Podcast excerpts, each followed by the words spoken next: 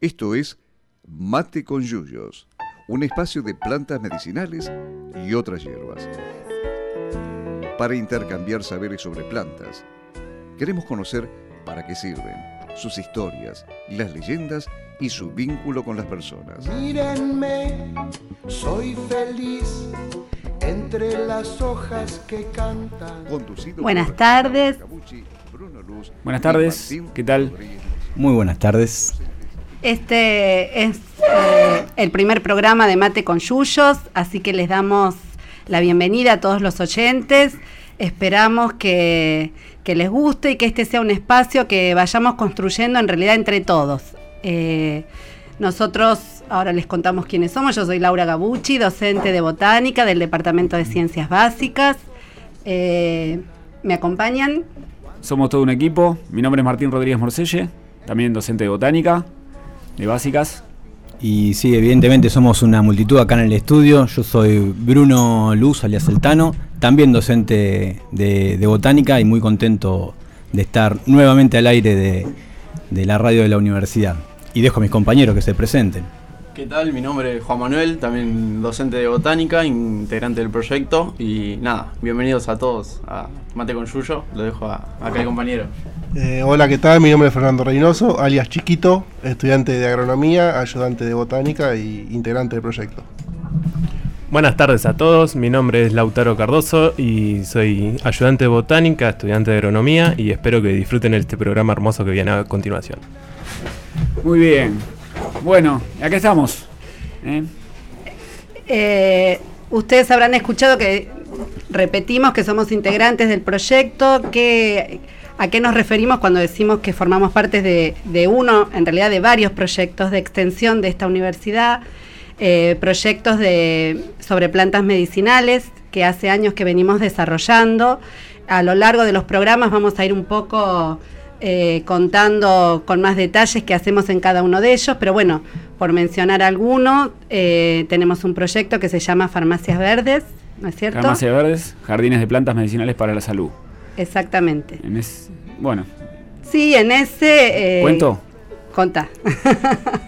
En ese proyecto hacemos jardines de plantas medicinales en los centros de atención primaria de la salud del partido de Luján principalmente, también en escuelas donde, donde podamos y la gente lo solicite. Llevamos plantas, eh, las cuidamos, siempre en coordinación con la gente del lugar, que, que ayuda para sacar los yuyos, después cosechan, riegan. Y, y el objetivo es que puedan utilizar esas plantas, que los equipos de salud del lugar puedan recomendarlas y se utilice, que la gente coseche y se las lleve.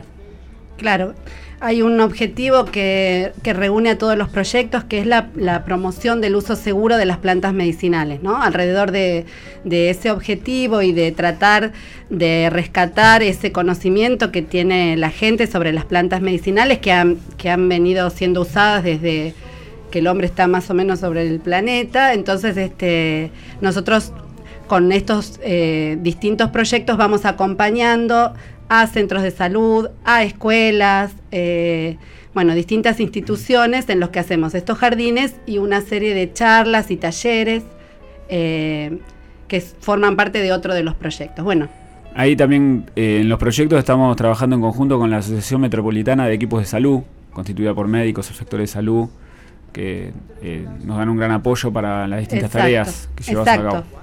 Porque es este, digamos, es, es un tema, la salud, que nosotros consideramos eh, que debemos eh, construir la salud entre todos, o sea que nosotros desde, desde nuestro pequeño aporte como ingenieros agrónomos y sabiendo algunas cosas de plantas podemos ayudar, los médicos ayudan desde su lado, bueno, y entre todos tratamos de, concientizar sobre lo que es el, el derecho a la salud. Eh, bueno, eso para que, para que vayan teniendo algo de idea de lo que hacemos en la universidad. Además somos todos docentes, como dijimos, de botánica, que es una materia hermosa, que está en la carrera de ingeniería agronómica. Eh, en segundo año tenemos muchos estudiantes, eh, así que damos clases. También eh, hacemos investigación en este campo experimental que tiene la universidad y hacemos extensión a través de estos proyectos. Tano, ¿querés con- contar un poquito de un proyecto muy importante de extensión que no nombramos, pero bueno, Sí, porque si no, no, eh, parte del equipo se pone celoso de que Por eso, quizás no nombramos proyectos que, que son de nuestra incumbencia. También tenemos un proyecto eh, va muy importante para, para nosotros, que tiene larga data y que, y que estaba ahí guardadito eh, en, un, en un fichero, que es la creación del Jardín Botánico de, de nuestra querida universidad. Así es que desde el año 2014 pudimos empezar a concretar este, este sueño de- del equipo de botánica.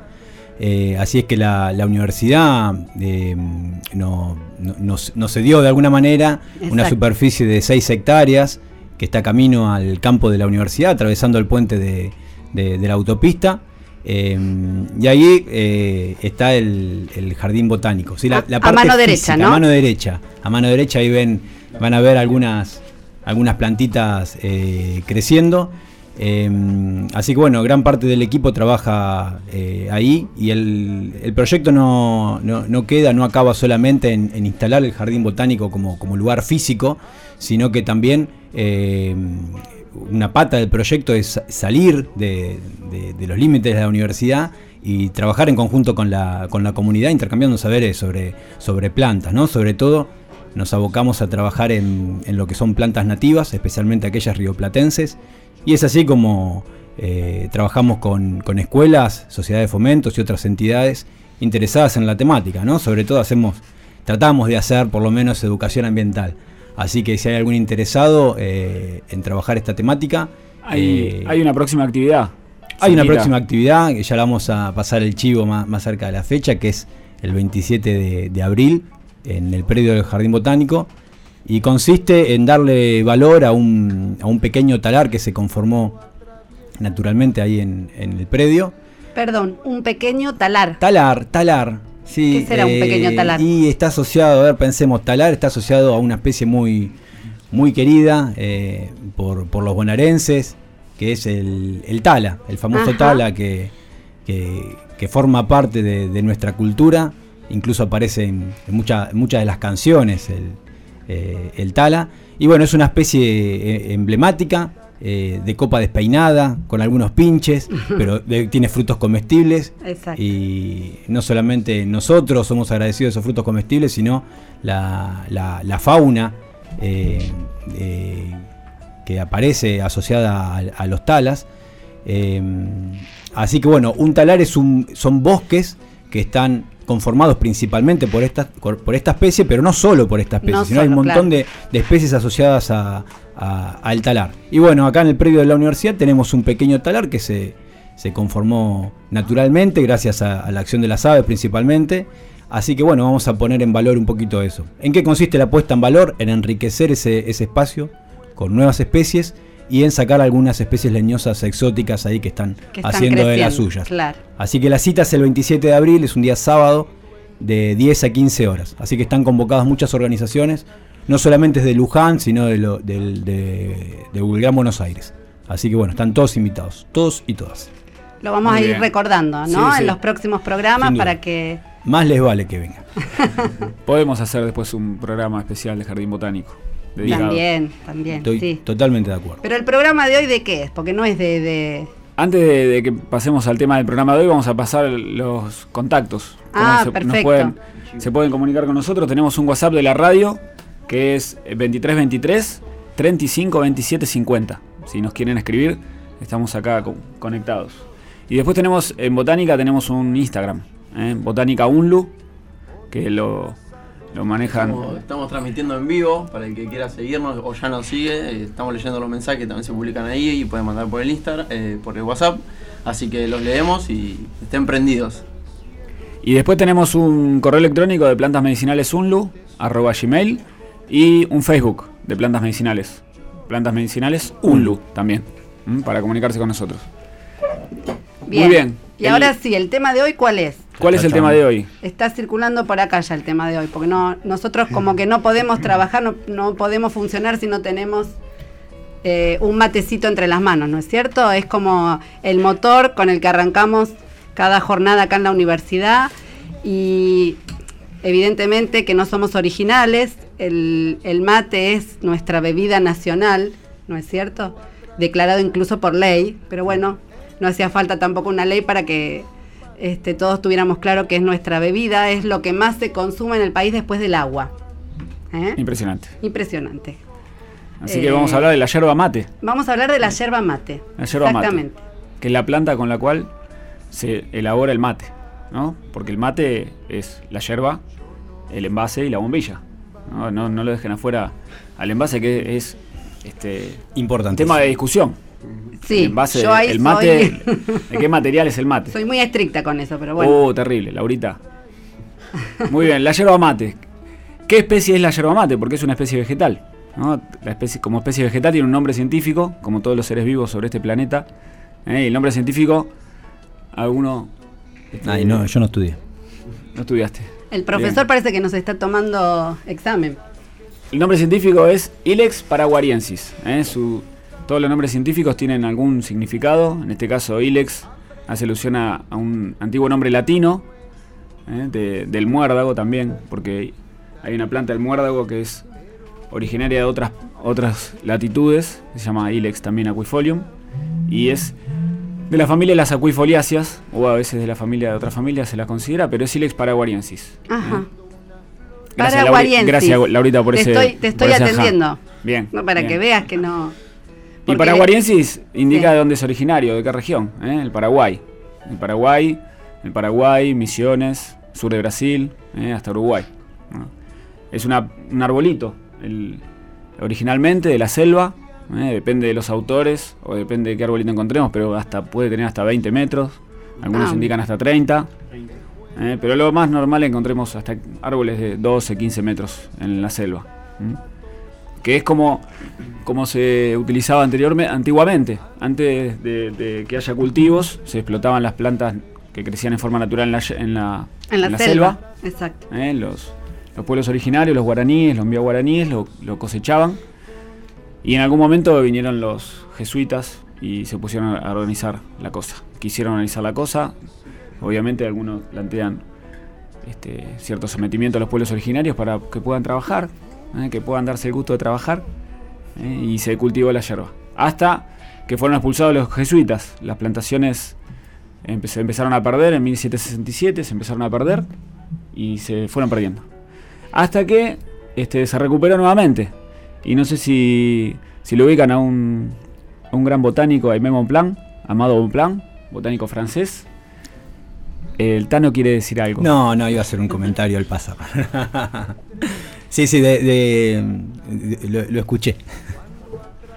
Bonpland eh, es un botánico francés que vivió muchos años en Argentina, donde terminó este, falleciendo en 1858 y él se dedicó al cultivo de la yerba mate eh, y, re- y redescubrió, eh, observando los pájaros en el delta, eh, se le ocurrió cómo poder im- reimplantar yerba mate a través de un tratamiento de escarificación de las semillas. Y bueno, se resurgieron los cultivos a partir del fin del siglo XIX. Y Pero, hoy en- Una duda, ¿qué vio en los pájaros? eh, nuestro amigo Bonplan. Y vio pájaros sembrar y cultivar la yerba. Qué, qué. Con la patita, con el piquito, con el piquito sembraban la Los semillita. pajaritos se comían el frutito de, la yerba mate, que es como un frutito parecido al del ligustro, para que ubiquen. Sí. Y al, al pasar por el tracto digestivo del pájaro se producía un proceso de la, la habilitación de la semilla para que puedan germinar. El eh, la acidificación del tracto digestivo eh, pasa con mucho, con, pasa con el querido tala también. Claro. eh. Sí, muchas especies que, que uno quizás las quiere sembrar en su casa sin, sin resultado alguno, pero porque no, porque están asociados evolutivamente a alguna, alguna especie de ave eh, que lo consume y al pasar por el tracto digestivo rompe algunas durezas que tiene, que tienen la- las semillas y, y entonces el, proceso de germinación se puede desencadenar. Eh, así que bueno, esto descubrió nuestro amigo Bonplan. Sí, y este, bueno, los principales hoy en día, las principales zonas de producción eh, es Misiones, sur de, sur de Misiones, centro sur de Misiones, Corrientes al norte de Corrientes. Este, se maneja como un, no sé, creo que después vamos a hablar un poco más de Y producción. después vamos ¿no? a hablar un poquito más de cultivo y, y El- producción. El que ha ido a Misiones eh, ha observado seguro plantaciones de yerba mate que no son, no se manejan como árboles, son como arbustos grandes. ¿eh? Eso tiene que ver con la cosecha, permitir la cosecha de la planta. ¿eh? Pero bueno, Ilex El género Ilex hay unas 18 especies con sus variedades en nuestro país. Una de ellas es la querida yerba mate. Que bueno, decimos que se consume sobre todo en nuestro país, en los países limítrofes.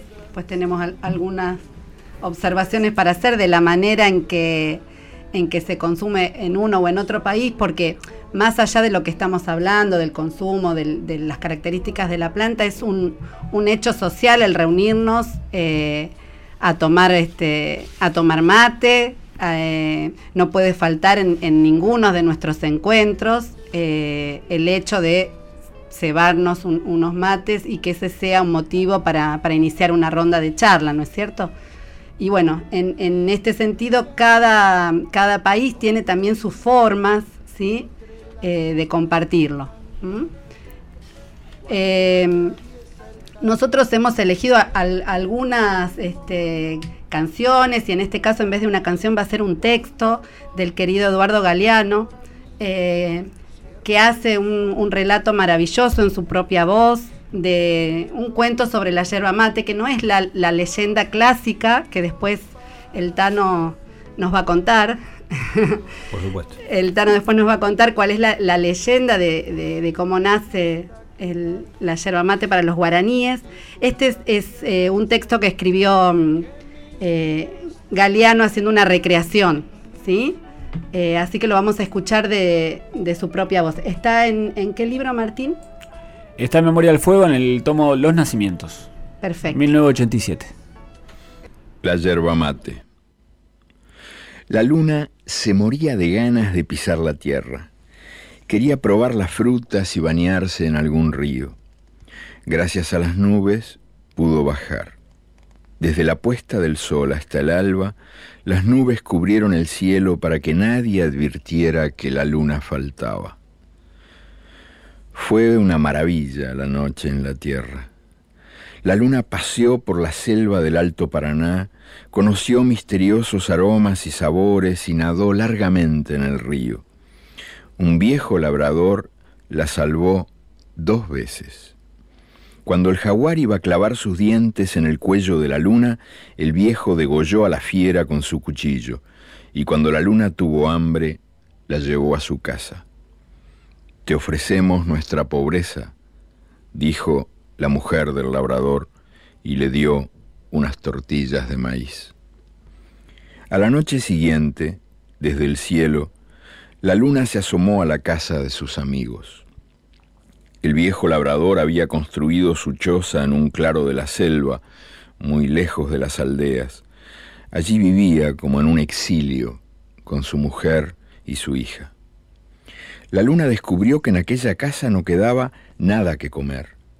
Para ella habían sido las últimas tortillas de maíz. Entonces iluminó el lugar con la mejor de sus luces y pidió a las nubes que dejasen caer alrededor de la choza una llovizna muy especial. Al amanecer, en esa tierra habían brotado unos árboles desconocidos. Entre el verde oscuro de las hojas asomaban las flores blancas. Jamás murió la hija del viejo labrador. Ella es la dueña de la yerba mate y anda por el mundo ofreciéndola a los demás. La yerba mate despierta a los dormidos, corrige a los haraganes y hace hermanas a las gentes que no se conocen. No se vayan. Vamos a calentar más agua y ya seguimos con Mate con Yuyos. Bueno, aquí estamos. Esperamos que, le- que les haya gustado el texto de- del querido Galeano. ¿eh? A nosotros nos gusta mucho, lo, lo queremos mucho a Galeano y bueno, seguramente va a aparecer en, en muchos de nuestros programas. Muy bien, eh, no sé si, si conocen, la yerba, como decía Laurita, es nuestra bebida nacional y también en Argentina contamos con un instituto, el Instituto Nacional de la Yerba Mate, tiene una página internet bastante activa que se encarga el instituto de regular la actividad, es el, el lugar donde se discuten, entre otros temas, el precio de la yerba mate pagada al productor. Eh, en los últimos días hubo un conflicto eh, que parece que se, se ha resuelto, porque si no nos quedábamos sin yerba.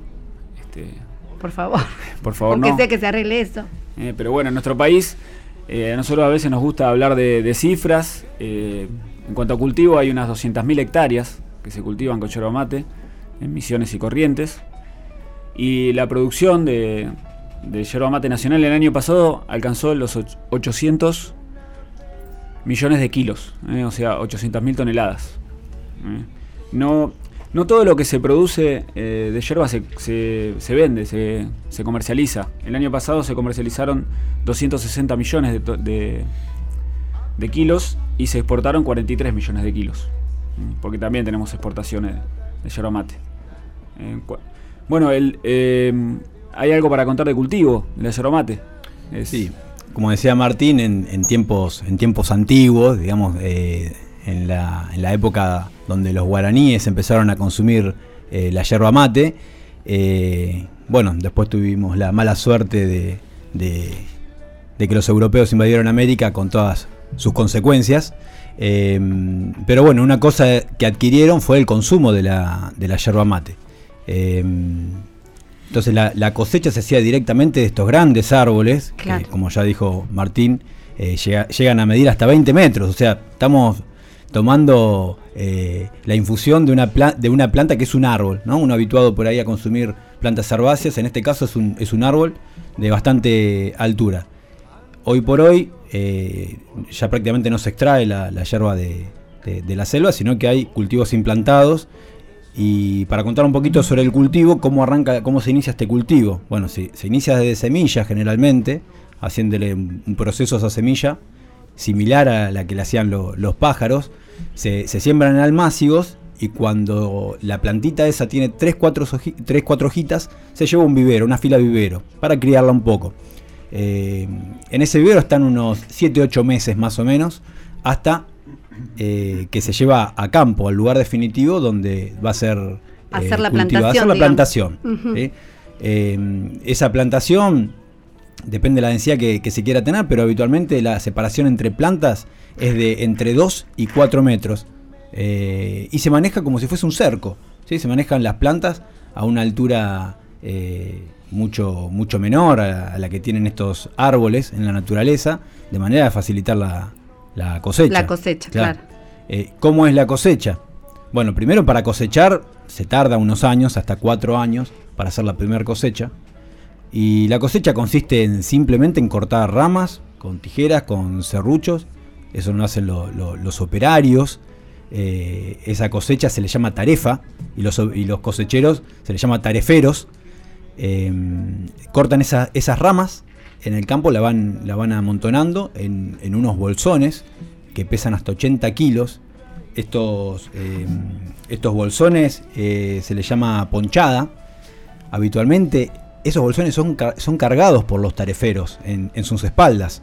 Así que imagínense que una, para, para aquel que no tiene dimensiones de- del- del peso que puede llegar a tener esta ponchada, una bolsa de cemento pesa 50 kilos. Y aquel que levantó una bolsa de cemento sabe lo que, Sabe lo lo que que- significa. Lo que cuesta. Bueno, no sí. solamente que eh, la ponchada es mucho más grande que una bolsa de cemento, sino que pesa bastante más.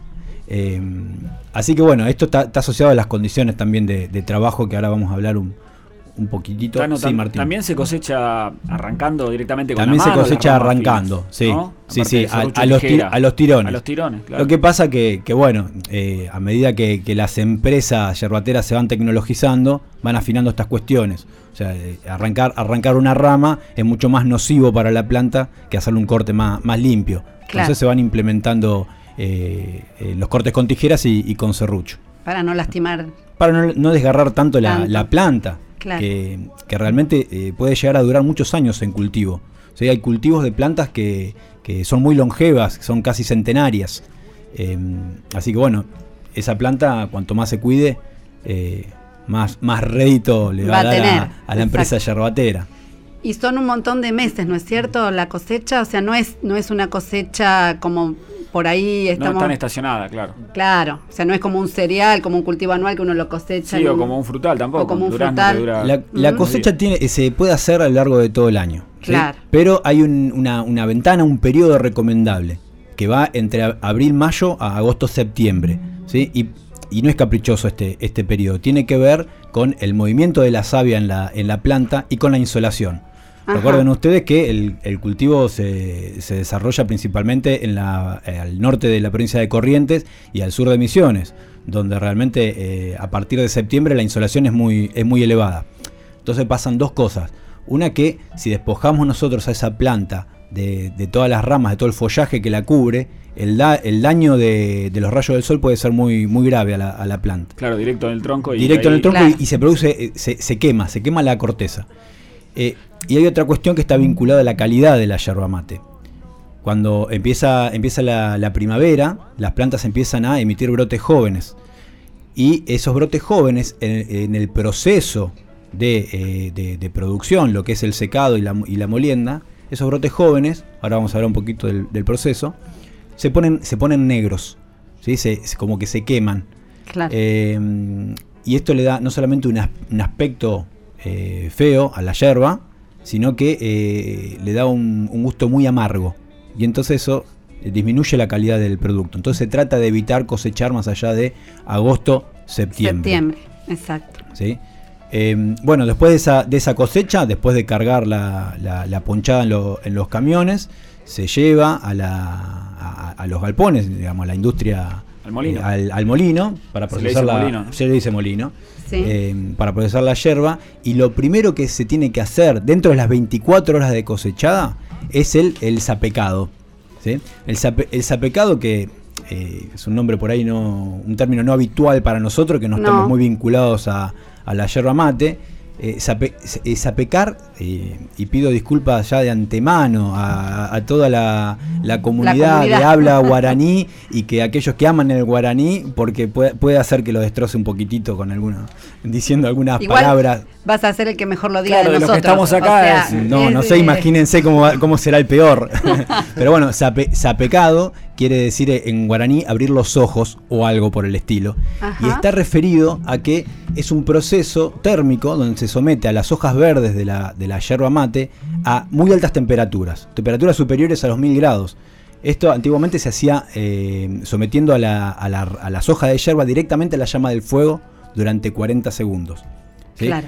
Y entonces, ¿por qué abrir los ojos? Porque se abren eh, orificios en la, en la epidermis, ¿sí? en la piel de la, de la hoja, y eso produce eh, una explosión en, eh, durante el proceso. Entonces se escuchan chisporrotear las hojas. Claro. Eh, es como cuando quema, cuando uno echa al fuego una Algo ra- verde, algo verde, algo verde, una hoja verde, se produce esa explosión. Bueno, ¿para qué es ese sapecado? Es para detener el proceso de oxidación.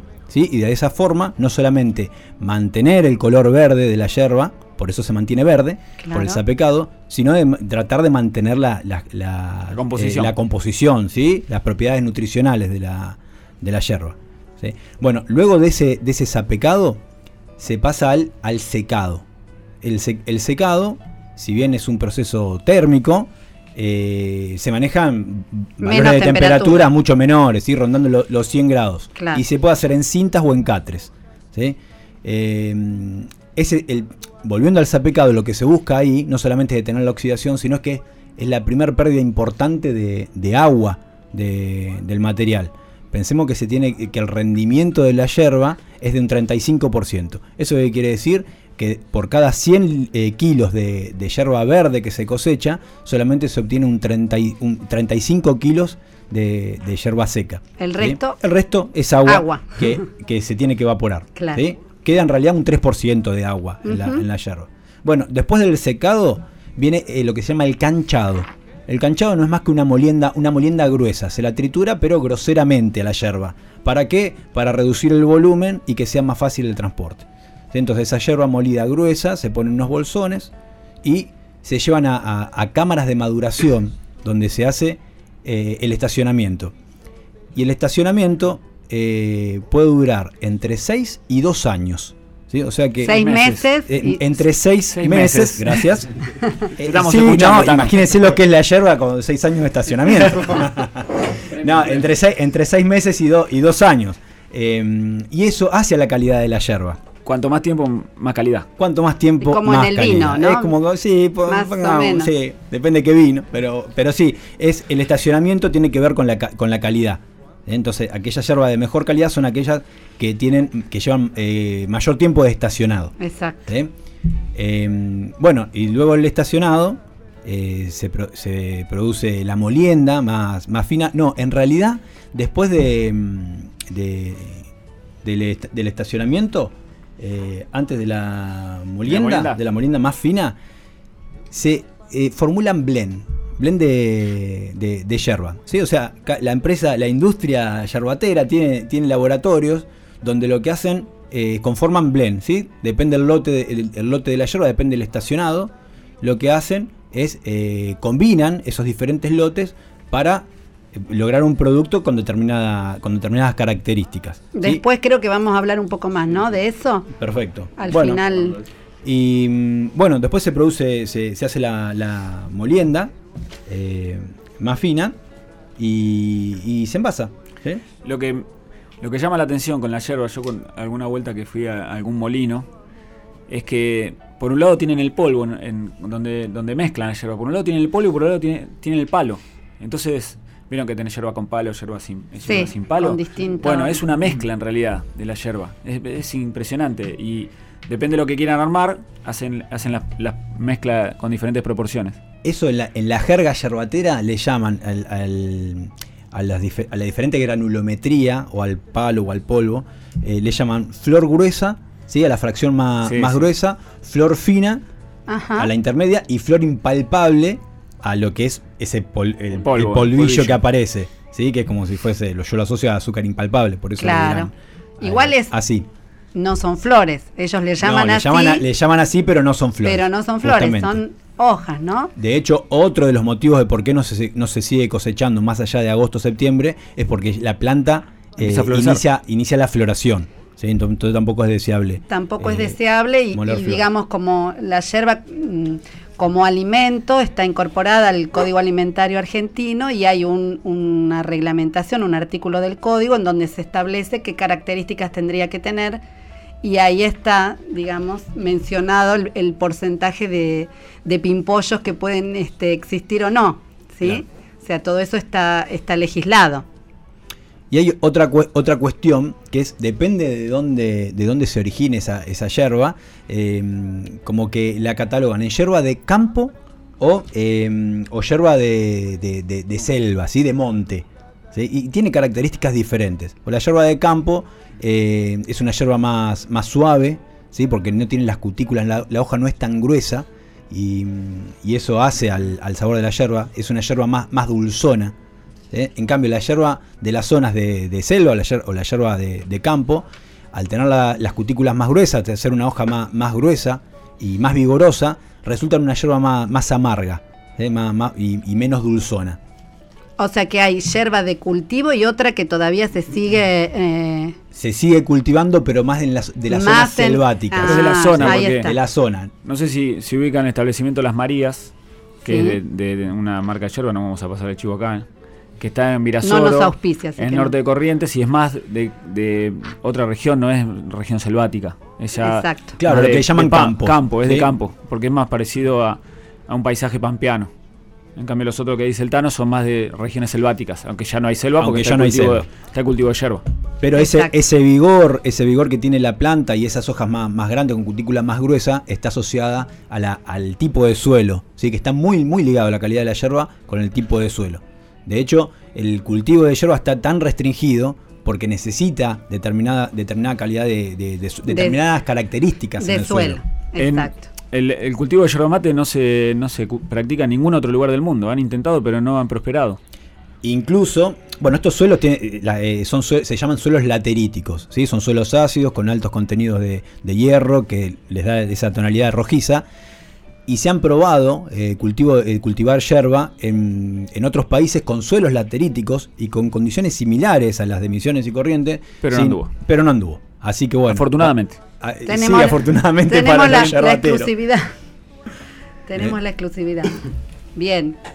Em, ¿Quieren que escuchemos un- una musiquita y después seguimos? Vamos. Dale. ¿Eh? Vamos. ¿Qué tema, Va- qué Vamos, tema a, escuchar un tema, un tema de, de Arbolito eh, que está mm, que está vinculado un poquito a no tanto a la, yerba mate, sino al hábito y a las propiedades, al hábito de tomar mate y a las propiedades de, de la yerba. Eh, y menciona ahí, dice, eh, tomando tu matecito, el hambre se va. Y en estos tiempos de donde el trabajo no, no abunda y las ollas a veces son, son flacas, creo que es un tema muy atinado para, para escuchar. Para los que nos quieran escribir eh, en el corte también, pasamos nuevamente el número de WhatsApp, es de Luján 2323 35 27 50. Ya venimos.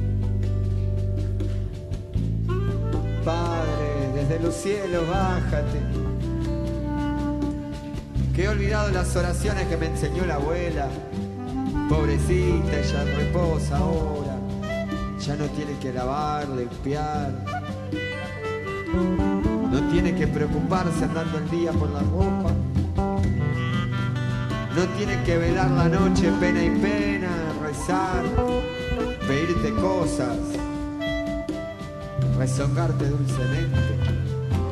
Desde los cielos bájate si estás, que me muero de hambre en esta esquina, que no sé de qué sirve haber nacido. Me miro las manos rechazadas y que no hay trabajo,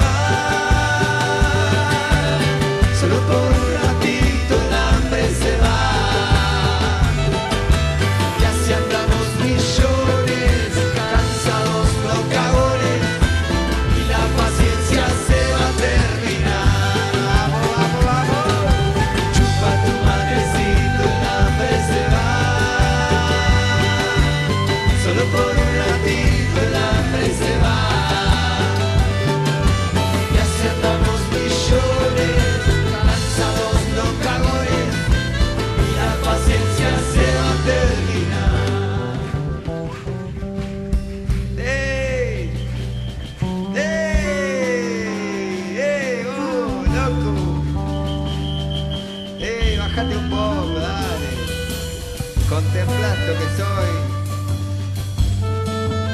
Este zapato roto, esta angustia. Este estómago vacío. esta ciudad sin pan para mis dientes, la fiebre cavándome la carne, este dormir así bajo la lluvia, castigado por el frío y perseguido. Te digo que no entiendo, padre, bajate. Mirame el corazón.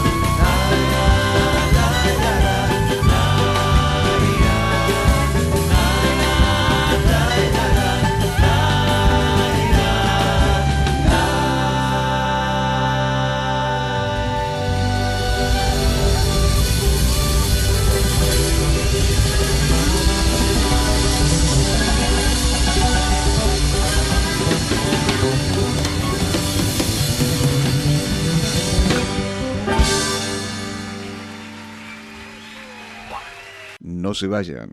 Vamos a calentar más agua y ya seguimos con Mate con Yuyos.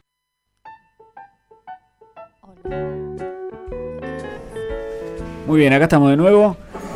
Este, veníamos hablando de la producción de yerba. Eh, no sé si para los que no conocen la provincia de Misiones, es, un- es la provincia que mayor porcentaje de pequeños productores tiene en nuestro país. Eh, muchos lo que llamados colonos, que son los, los chacareros este, de las chacras de Misiones. Y es un alto porcentaje que se dedica a producir la yerba. Con muchas cooperativas que comercializan este, la yerba. Además de grandes empresas como este, no le iba a mencionar, pero bueno, por ejemplo, Amanda es una, empresa eh, que está en Apóstoles, tiene un museo de, la empresa que, que fundó un inmigrante polaco por allá por 1915, este, digno de, de ir a visitar el, el museo de Amanda, que antes se llamaba La Capuera. Ah, mira. Sí, es, es muy interesante. Este, y así como hay pequeños productores, también hay un, hay un problema vinculado a muchas producciones de nuestro país, producciones, producciones agropecuarias, que es el, el tema del trabajo infantil.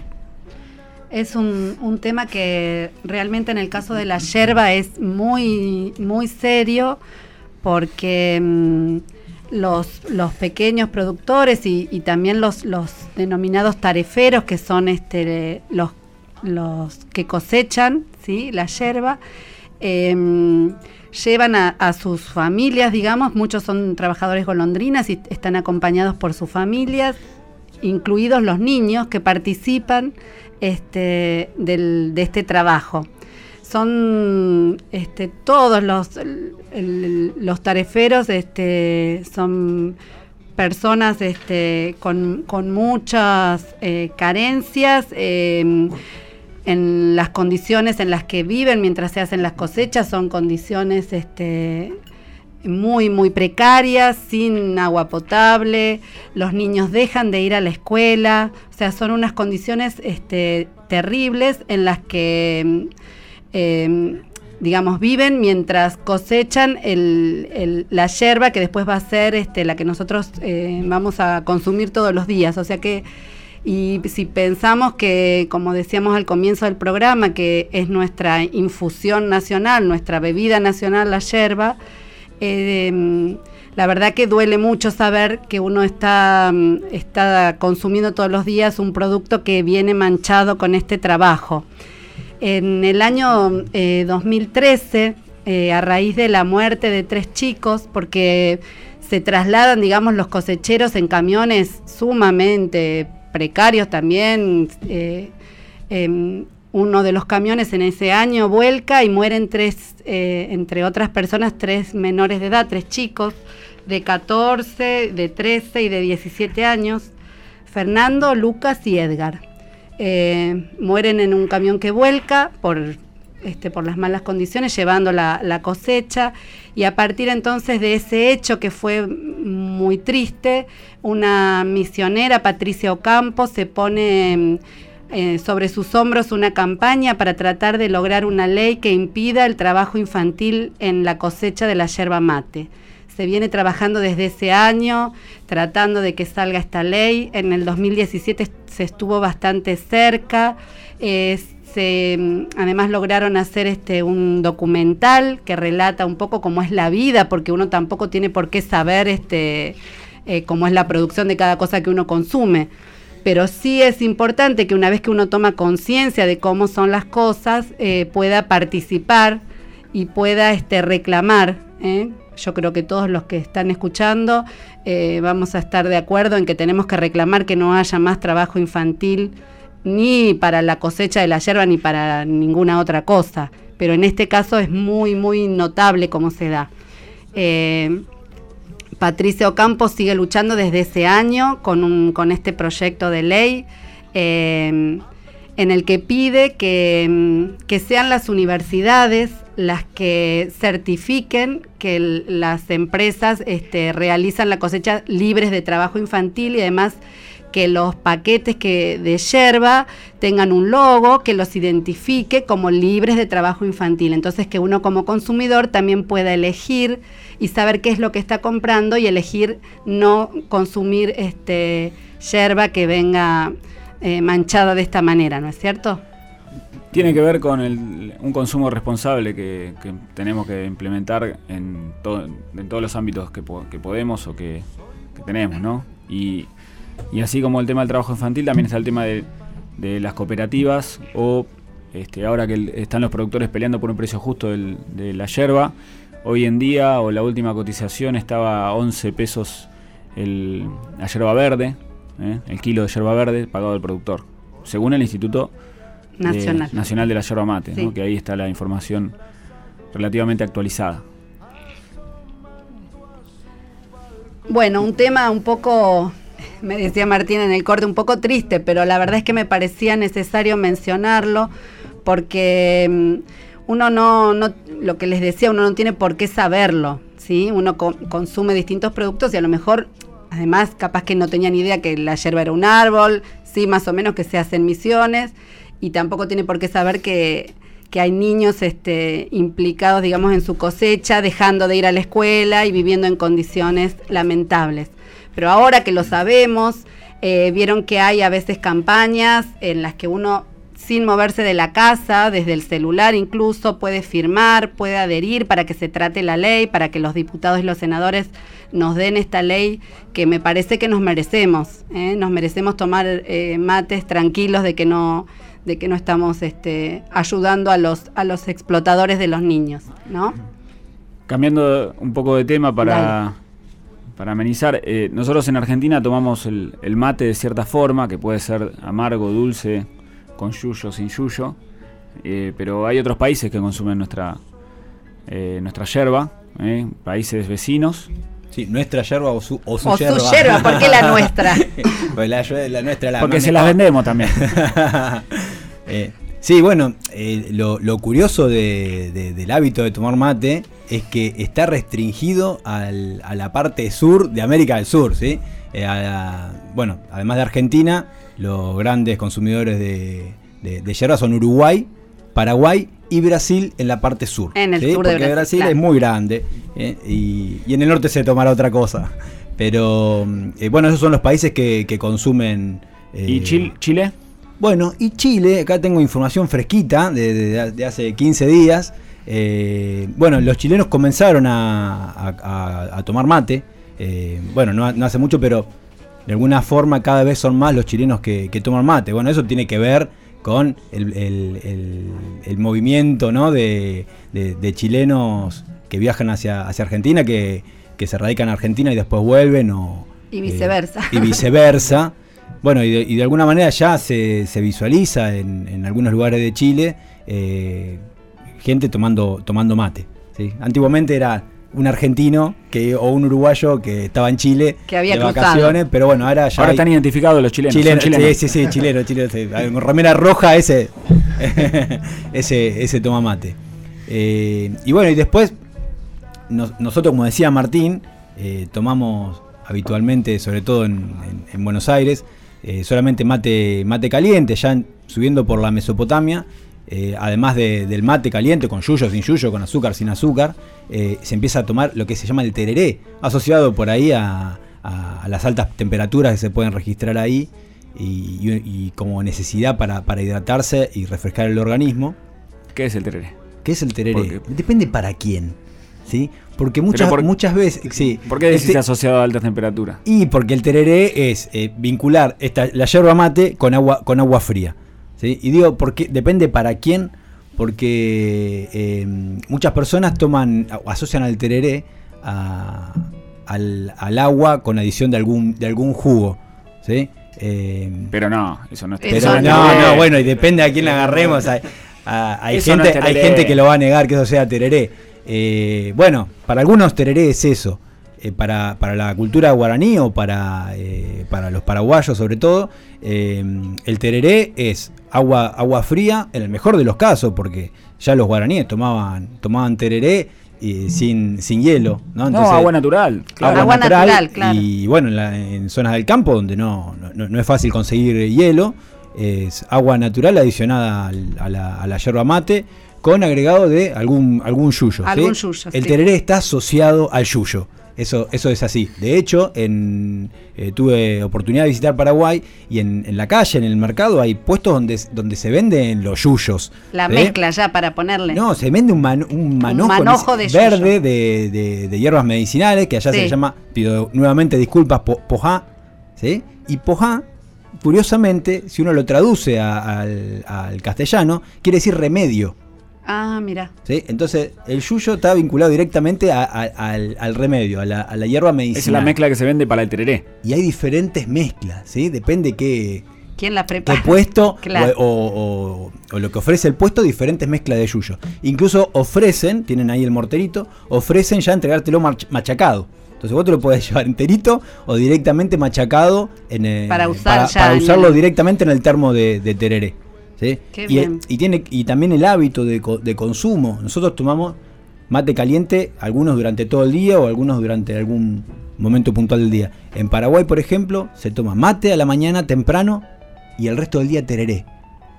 Y a lo sumo se puede volver a tomar mate a la tardecita, caliente. Pero el resto del día se consume solamente tereré. Y ahí que lo ves con, lo- con los termos esos grandes. Exacto. Con, con agua fría o con algún jugo también. Exactamente. Igual también, digamos, varía dentro de, la Argentina. O sea, hay provincias que tienen también sus costumbres. O sea, yo me acuerdo, tengo familia en Mendoza y terminan de comer casi con el último bocadito de la comida, ya está la pava y el mate es como el postre casi. ¿Eh? Siempre me parecieron muy raros los mendocinos.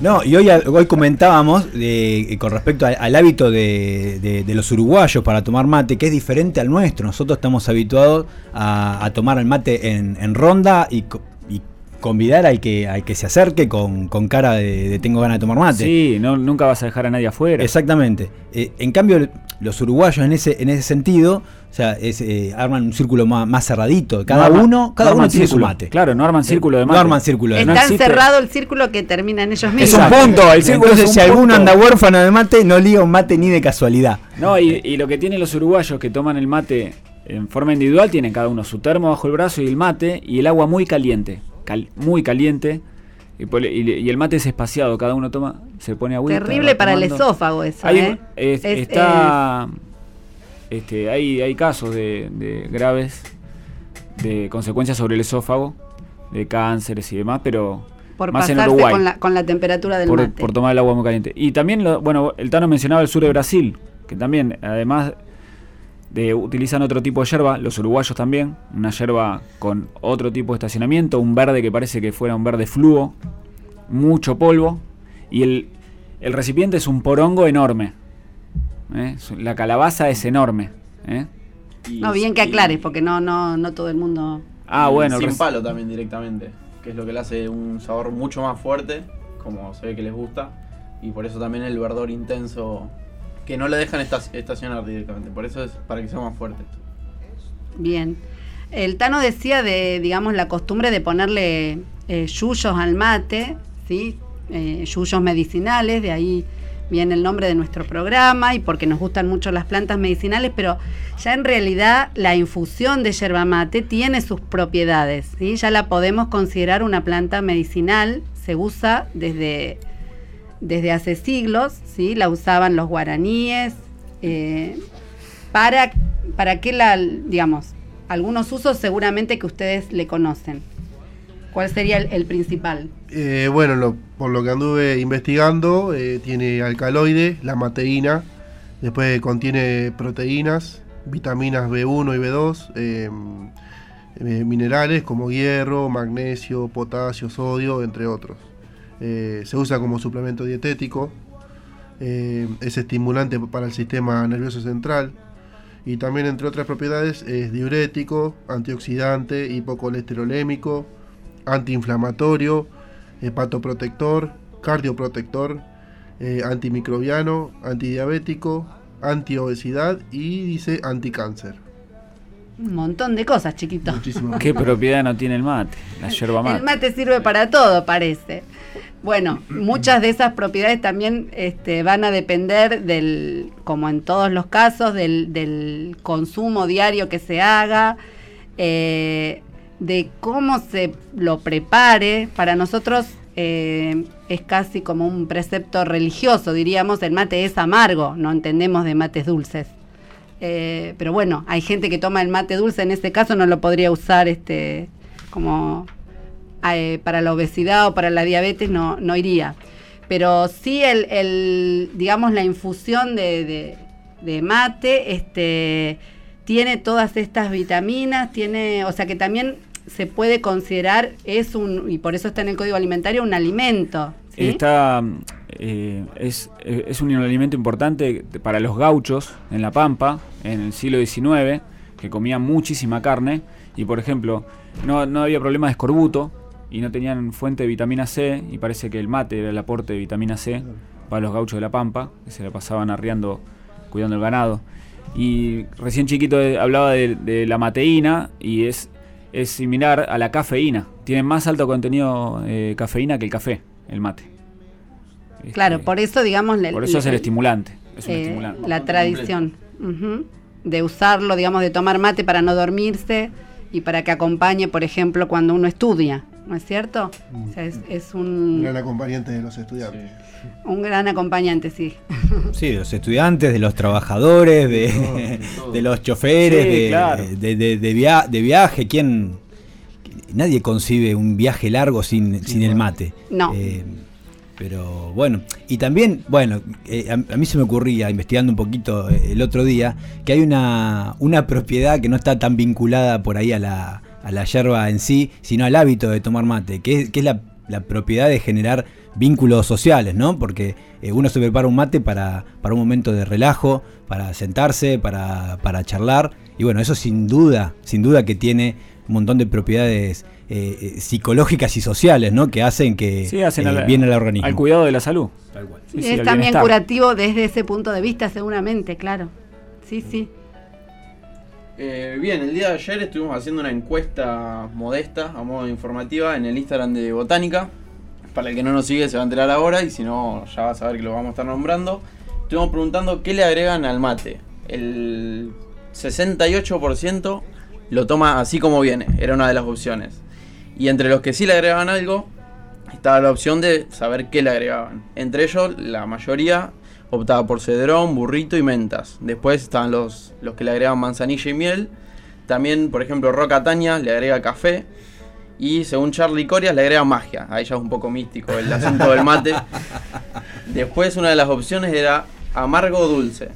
Ganó el amargo por goleada prácticamente, un 84% eh, elige el mate amargo, aunque bueno, el dulce también es muy agraciado. Tiene lo suyo. Tiene lo suyo.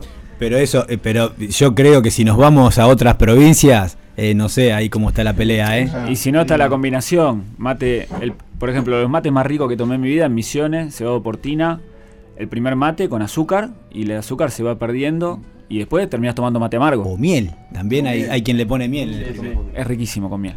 Después estaba la pregunta del acompañamiento, si se prefiere dulce o salado para acompañar al mate. Y ahí estuvo peleada la primera hora, yo estuve chequeando un poquito, iban 22 a 22, pero terminó 52 a 40 ganando el salado. Y bueno, después hubo una gran polémica de si se aprobaba el mate de plástico. Y la verdad que el mate de plástico no va. 100 personas eligieron el de plástico cuando 18, perdón, al revés. 100 personas no le gustaba el de plástico cuando 18 le daban un ok, así que lo aprobaron más o menos. Pero bueno, antes que nada, uno de plástico no va mal. Y bueno, como decíamos que es, gran compañero de reuniones, el, solo 9 personas votaron tomar mate solo, cuando 97 personas lo prefieren acompañado.